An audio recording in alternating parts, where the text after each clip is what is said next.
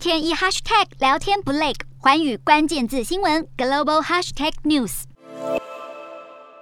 一架架战机在美军航舰上起降，地点正是情势紧张的南海。美国航空母舰巡航西太平洋地区，似乎已经成为常态。日本防卫省智库防卫研究所公布二零二二年东亚战略概观报告，内容就提到，在美国总统拜登上任后，美军航舰二零二一年通过台湾海峡的次数达到十一次，几乎是一个月就到访一次，当中有五次是前往南海执行航行自由任务。报告指出，美军还公布这些行动，展现出要维持亚太地区稳定的承诺，以及拜登继承了美国前总统川普的外交政策。台湾研究所今年发布的报告，台海局势是重点之一。在去年的报告中，台湾海峡只出现两次，今年则多达三十五次。报告并且指出，中国加强对台湾的军事压力。去年共军反复出动，包括轰炸机、巡逻机、侦察机等多种军机，干扰台湾的防空识别区。而中国海军航空母舰辽宁号近来在日本冲绳县南方进行演练。再加上军机频频挑衅，也让日本政府高度警戒，更加关注台海情势。美国国防部长奥斯汀在接受日本媒体访问时表明，有意扩大对台湾军队的武器支援和培训，